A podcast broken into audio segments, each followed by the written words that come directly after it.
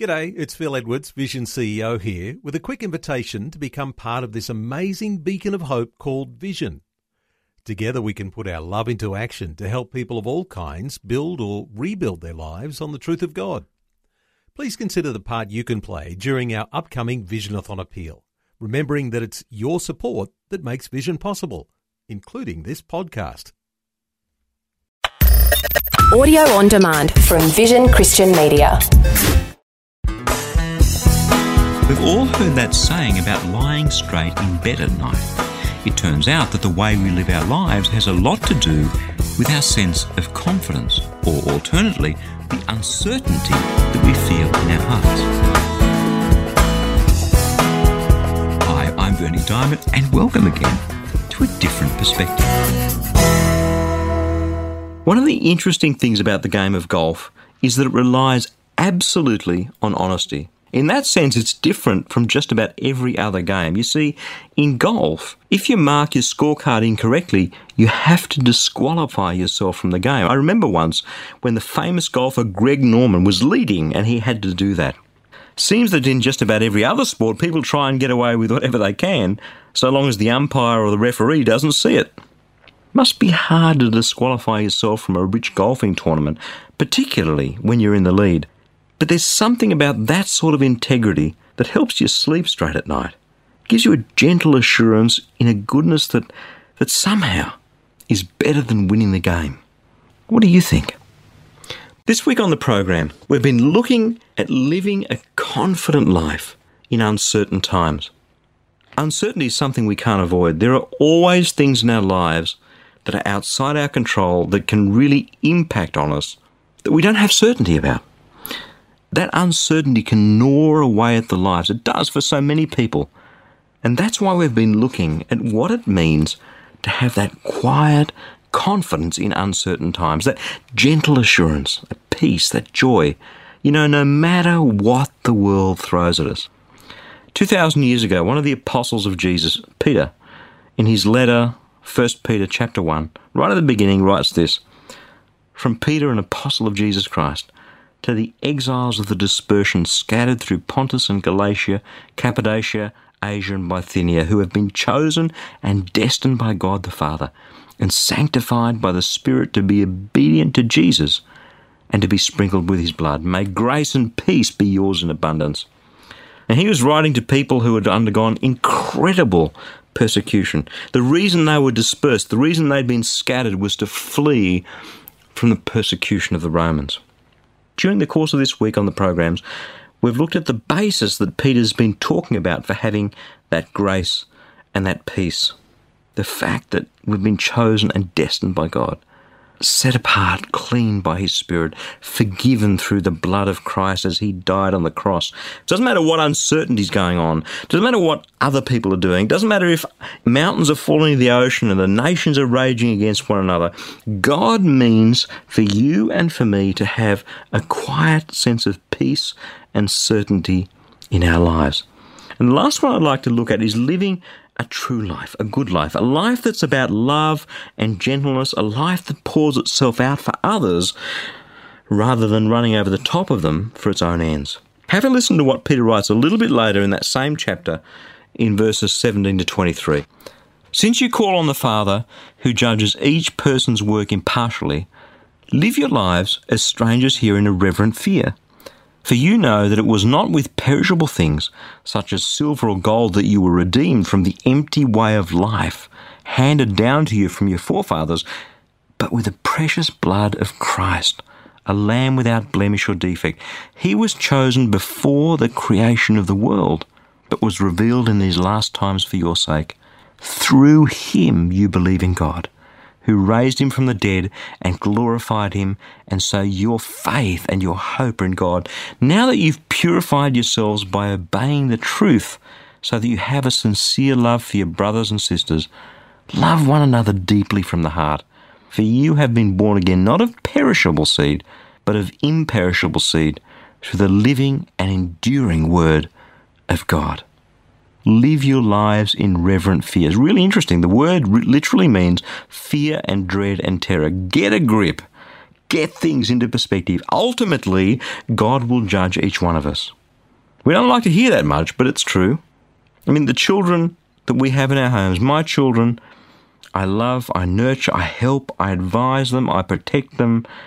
They come under my covering. It's a, a privilege as well as my rules. And as they've grown into young adults, ultimately, if they don't want to live that way, if, if they can't sign up to the way that we live in our house, honouring God, well, you know something? They can't live in our home. It's the natural order of things.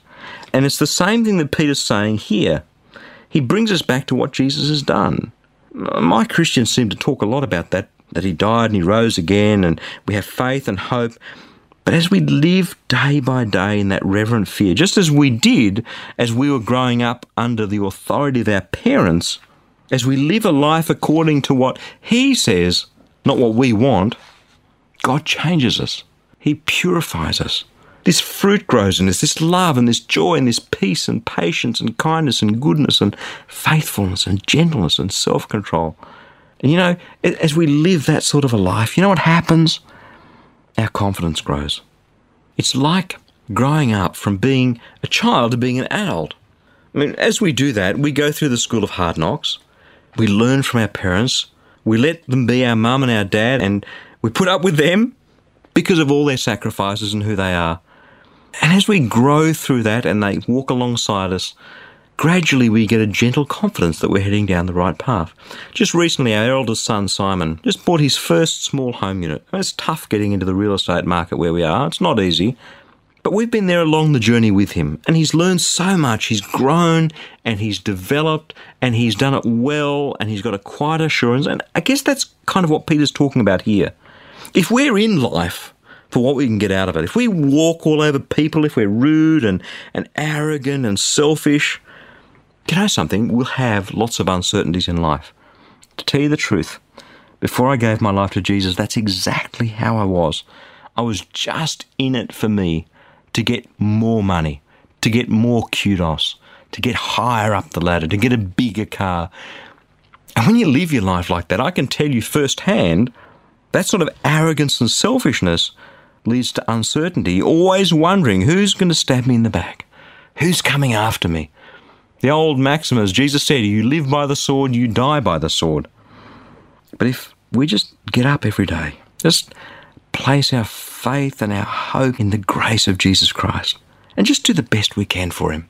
You know, not, we're never going to be perfect. I'm never going to be perfect, but we just do our best. We grow and we mature even when it's hard, even on those days when it's scary, even though people come against us, even though there's uncertainties and fear, we just kind of, Lord, I just want to live for you today. You know, I just want to get up today and just do my best and love the people around me and do the good thing and the decent thing and honour you.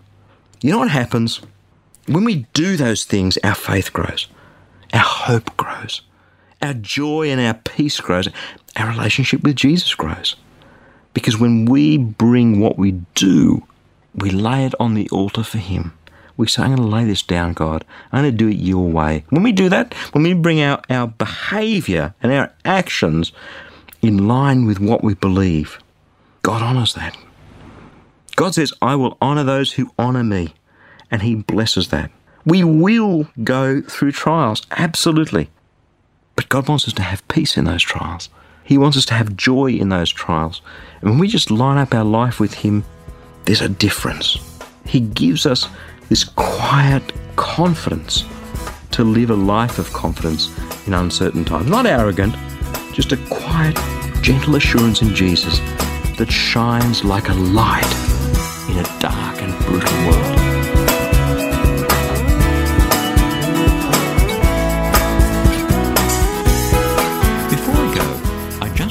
Remind you that if you have a prayer need, we would love to pray for you. Listen, the only sort of prayer that the Bible teaches about is the sort that has powerful results. Just let that sink in. The only sort of prayer the Bible teaches about is the sort that has powerful results. So if you'd like us to pray with you, in fact, if you'd like our whole prayer community to pray with you, stop by online at powerfulprayer.org to share your prayer request. It's completely confidential, your name won't be displayed, And in fact, while you're there, perhaps you could pray for one or two others and leave them an encouraging word. The Bible says that the prayer of the righteous is powerful and effective. So let us pray for you and with you, and let's just see what God does, how He intervenes, how He chooses to bless you. That web address again is powerfulprayer.org. I'm Berni Dymet. Catch you again, same time Monday, with a different perspective.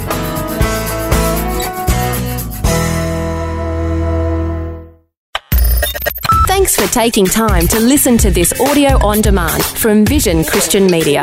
To find out more about us, go to vision.org.au.